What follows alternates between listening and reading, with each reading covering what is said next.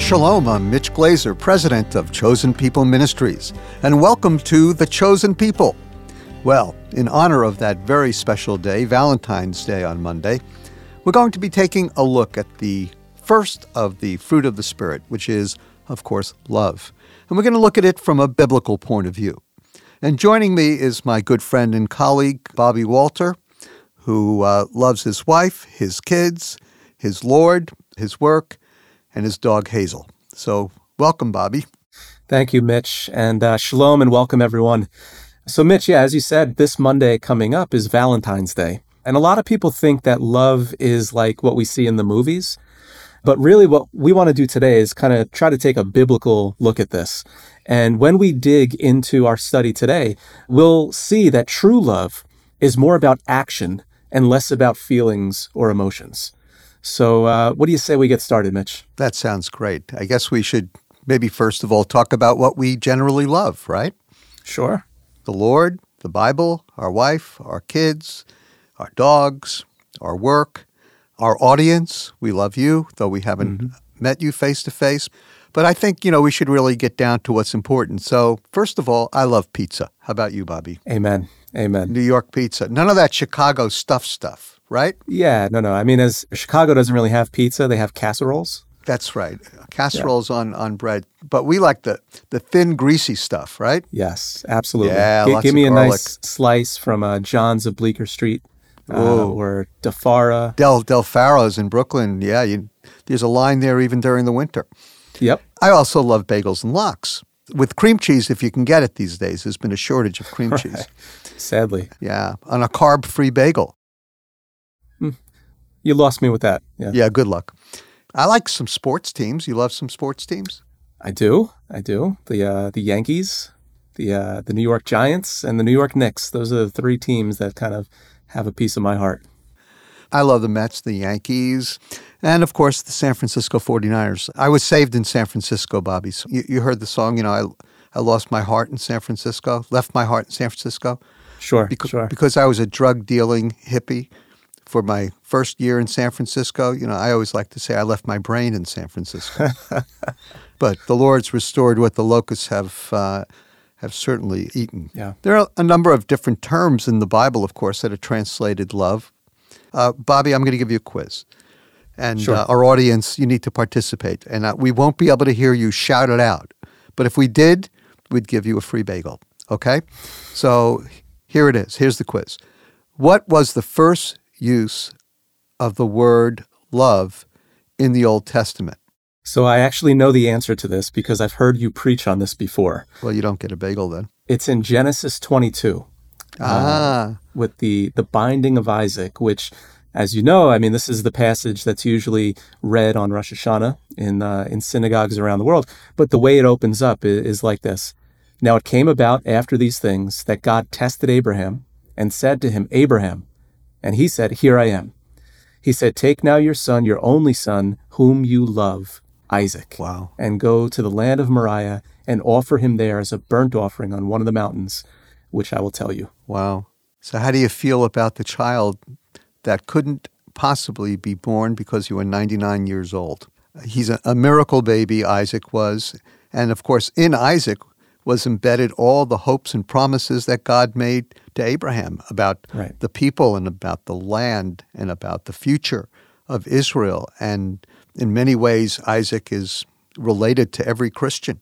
He is, in many ways, a type of, of Jesus, isn't he? He died on the altar. According to the rabbis, he actually really died. Right, and then right. he was raised. But he's such a, a picture, such a type of the Messiah, type of Christ. Abraham really loved his son. I, I think it was the last thing he ever wanted to do was to put a knife to his son.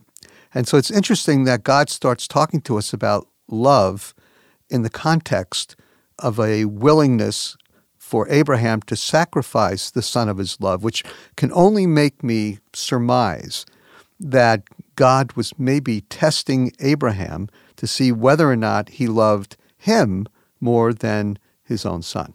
Right. Yeah, which which would be I mean really important. It's, you know, testing Abraham's devotion and commitment and covenant love for God.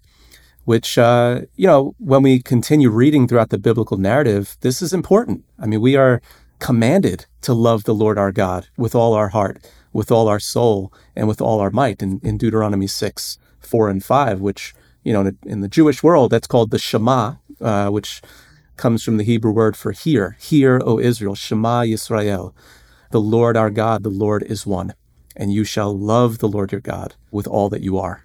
So, Mitch, this, this word that's used in Genesis 22, uh, the Hebrew is ahava. Can you tell us what that means? Ahava is really the primary Old Testament word for love. You know, there are three words in the Greek for love there's eros, phileos, and agape. Eros is more earthly love, phileo is brotherly love between people, human love, and agape is a more self sacrificial love. And, and that's the way God's love is described for us, is agape. And ahava is very similar to agape. And so the love that Abram had for Isaac, at least in, in, in the view of God himself, who said, Take the son of, his, of your love, was a self sacrificing love that acts, that puts love into action. So, beginning in with the first use of the word love, love is not described as an emotion, love is not described as a feeling, love is described as sacrificial service on behalf of the one that you love. And so, uh, uh, Abraham loved God, or else he was, or else why would he be willing to do what he did? And you know, he, Abraham had already had a number of experiences with God, and so I think he knew enough about God to love God. And now here you have a choice between God and His Son, and so love is always an action. It's always a sacrifice. Uh, love is a burden, isn't it? But you know, probably the most classic, classic understanding of love in the Bible is found in the New Testament. And Rabbi Saul, my great messianic Jewish hero, wrote about love in 1 Corinthians chapter 13. You have a nice New Jersey accent. Mine's very Brooklyn. So, Bobby, maybe you could read some ver- some of these verses for us. Sure, sure. Beginning in verse 4 Love is patient, love is kind, and is not jealous. Love does not brag and is not arrogant. It does not act unbecomingly. It does not seek its own. It is not provoked. And it does not take into account a wrong suffered. It doesn't rejoice in unrighteousness, but instead rejoices with the truth. It bears all things. It believes all things. It hopes all things and endures all things. Love never fails. I love that. I, I just love it. And of course, the ultimate example of love was the love that God had by sending his son, the son of his love, to die for our sins, we who were undeserving, shaking our fist at God, while at the same time his son was going to the cross. You know, it's not like we invited Jesus to do that. It's not as if we ran after God and said, Love us, love us, send your son to die for us. I mean, God loved a sinful humanity. He created us but we turned against him, and yet he still loved us. But God commendeth, forgive the King James, Bobby, that's the way I memorized it as a right. new believer. But God commendeth his love towards us in that while we were yet sinners, sinners yeah. right? Jesus died for us. And so John 3:16 means so much more, especially when you compare it to Abram's sacrifice of Isaac. For God so loved the world that he gave his only begotten son that whoever believes in him shall not perish, but have eternal life. And so Abraham taught us a good lesson. He was willing to sacrifice the son of his love out of loyalty to the God who made him. And God himself was willing to sacrifice his son so that those of us who were created in his image but had fallen from that image in so many different ways could be redeemed, saved, transformed. And I think God's ultimate end in all things is love. You know, because He loved us enough to send His Son to die for us. I mean, what did God get out of all this? You know, I mean, what was the result of this major sacrifice of his son? What, what did he get out of it? Really, it boils down to one thing a redeemed group of people are now loving him back. Hmm. So, true love leads to love. And that relationship we have with God, the relationship He wants us to have, was produced through love. And the heart of the relationship is love.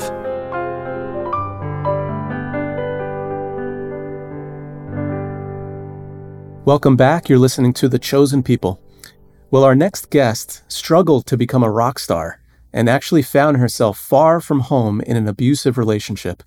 But in the midst of her pain, God showed her his love for her. Valerie is a dear friend, and I watched uh, the Lord really transform her life because I knew her as a young believer. She's a wonderful witness for Yeshua, and I know that this testimony is going to be a blessing to you.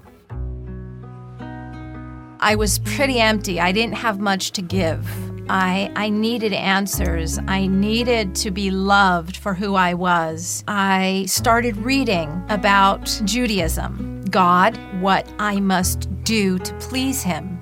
It was really quite frustrating. What I was reading really didn't show me a picture of a very loving God, but rather a picture of a God who demanded things of me. Why would I want to enter into a relationship with a God that I could never really please? I was different from my Gentile friends. I proudly wore my Jewish star. I was happy to tell my Catholic friends that I couldn't go to church with them. But in terms of really understanding what it meant to be Jewish, I really couldn't tell you, except that I wasn't supposed to believe in Jesus. At 13 years old, I went to see Led Zeppelin. I just knew that I wanted to somehow be in rock music. I was 18, so I packed my bags and flew to London, England, thinking that I could get into a band pretty easily. Well, I got there and life was not very easy. Bands were a dime a dozen. My boyfriend started becoming abusive emotionally. I was lonely. I was hurting. I wasn't making friends as easily as I had hoped I would. And I found myself pretty dependent upon him. I was desperately in need of some answers. I thought that I would find the answers to the meaning of my life, the meaning of love in my religion. So I went to the library and I checked out a few of the books that were available on Judaism. I started reading about God and I read a lot about what I must do to please Him. It was really quite frustrating and disturbing to me that what I was reading really didn't show me a picture of a very loving God, but rather a picture of a God who demanded things of me. I was pretty empty, I didn't have much to give. I, I needed answers. I needed to be loved for who I was. I ended up just putting those books down and um, just really kind of going into a sort of depression. And my relationship with this guy only got worse. The abuse really just intensified. At that same time, my brother and my best friend started sharing with me that if I wanted to know the way of happiness, if I wanted to know the truth, if I wanted joy in my life and peace, then I needed to turn to Jesus. Even though I wasn't a religious Jew, there was no way that I wanted to turn to this Jesus. I was a Jew, and Jesus was not for the Jewish people. Things took a bad turn. My boyfriend left me, and the band fired me. You know, the two most important things in my life were gone. One night after I had partied a lot, I came home to my quiet dark apartment, I realized that I was at the lowest point I had ever felt in my life. I had a choice. I could have cry myself to sleep, or I could pick up that Bible that my brother had given me a few years earlier and start reading it. I went over to the drawer where I had stored this Bible. I opened that drawer, I pulled it out, and I started reading Matthew chapter 1, the genealogy of Jesus. And I saw that Jesus was a Jew. Jesus was related to Abraham, Isaac, and Jacob, King David, and the list went on. I was completely blown away. I just kept reading the pages and I kept thinking, okay, if Jesus is Jewish, then I should be able to trust what these pages are saying. I saw that he loved me and that he was for me. The Spirit of God came into my room, and his presence was so thick that I felt like if I just closed my eyes and opened them, I would see God. I started to weep. A peace came upon me, a peace that I had never experienced before. I cried all night, but they weren't tears of despair. They were tears of joy that God had come and visited me that night and made it clear to me that Jesus was my Messiah, that I could trust him. The New Testament, it's a book of great love. It's a story of a man named Jesus who gave his life for mine. And I found that after I learned that about him, that I wanted nothing more than to give my life to him.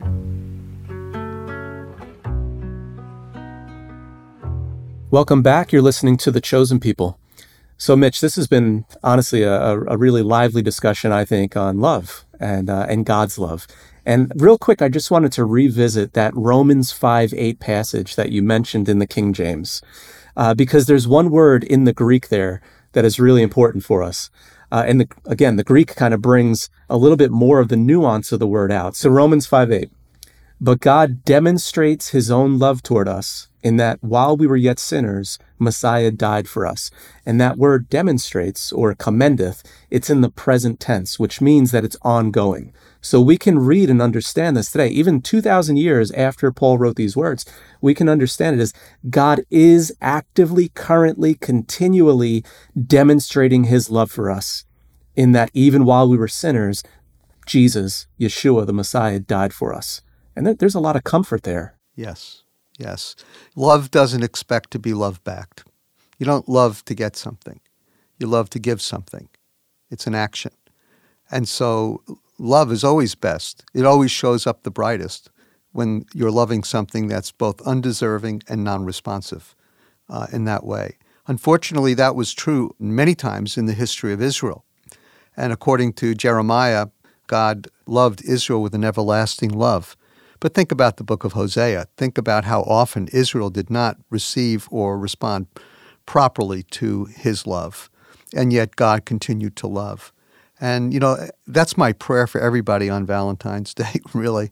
It's a wonderful holiday and it's a wonderful time to reflect on God's love. And, you know, some people have kids who are just not loving them back, and some people have parents that are just not loving them back. And, Sometimes people have spouses that are just not loving them back. Certainly, we know what it's like as we try and reach Jewish people in the ultra Orthodox community in Brooklyn. It's not like they're rolling out the red carpet for us, you know. Right, right. It's, it's not that we're getting loved back. But if you're going to love with God's love, particularly on this Valentine's Day, then you have to love without looking for something back. And you can't be frustrated when you don't get the response that you want to get. So love with abandon, love with passion, love with loyalty. And I know that God is going to bless you for loving that way. And even if you're having an uneasy time with your spouse, um, it's wonderful talking to somebody uh, you can't see, but I might be talking to a specific individual that's just having a tough time, you know, in, in, in their marriage. And remember, when you initiate love, which is an agape and an ahava kind of love, in your actions, that's the way to, to melt the heart of someone who might not be loving you back, that you desperately want to love you back. And so, love, even if you don't feel like it. And I hope that you will love those, particularly who don't know the Lord and who might even be rejecting your witness. And so, pray for your Jewish friends and neighbors. You may not get the response you want, but prayer and love really work together. They dovetail together to bring about a good response. Bobby, what are some loving actions we can take in honor of Valentine's Day? Well, I think first, uh, you know, just discussing the truth that we all know, you know, that, and and talking about God's love for us with others who need to hear it, and realizing even, you know, showing ourselves and others grace and allowing ourselves to be loved by God. Right. Uh, I would say another thing, we can also remember that if God's everlasting love for Israel ever ceased, then that would mean that we as believers have no right to claim God's unchanging love either. But because God's everlasting love for Israel is, is ongoing and it's lasting forever, then we too can have that same confidence that his love for us will last forever. Amen. And then the last thing I'll mention we can challenge our churches and our families to share God's unchanging love, his unchanging love for the Jewish people, by sharing the love of Jesus with them.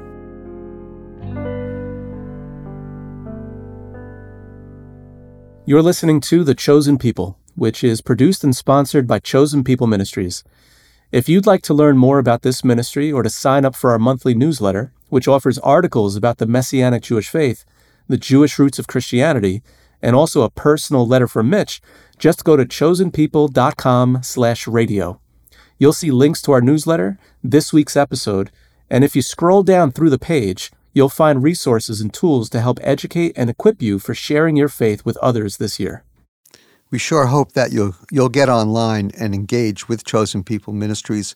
We love you and we need you, and uh, we need your prayers especially. And while you're online, be sure to visit our offer page where you can request a copy of the 52 week devotional, The Portion, based upon the Jewish cyclical readings in the synagogue.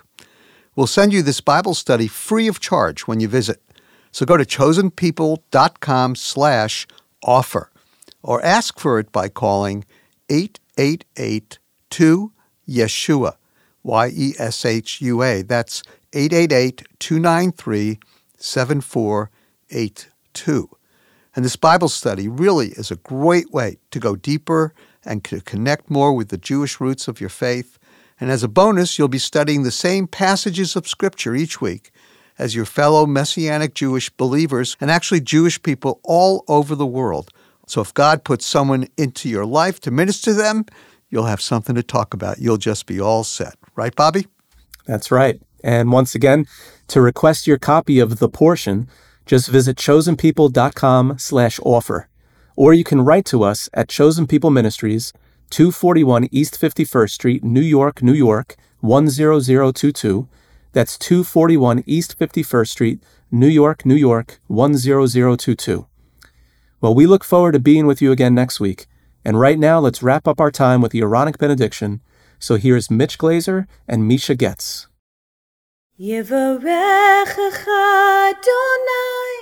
V'yishmorecha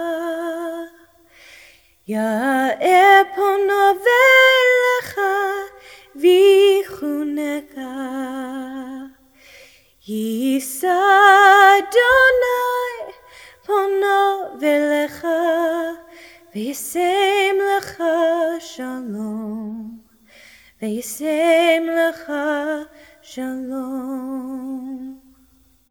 May the Lord bless you and keep you. May the Lord lift his countenance upon you and be gracious to you. May the face of the Lord shine upon you and give you peace. B'Shem Shel Yeshua HaMashiach, Sar Shalom. In the name of Jesus the Messiah, the Prince of Peace.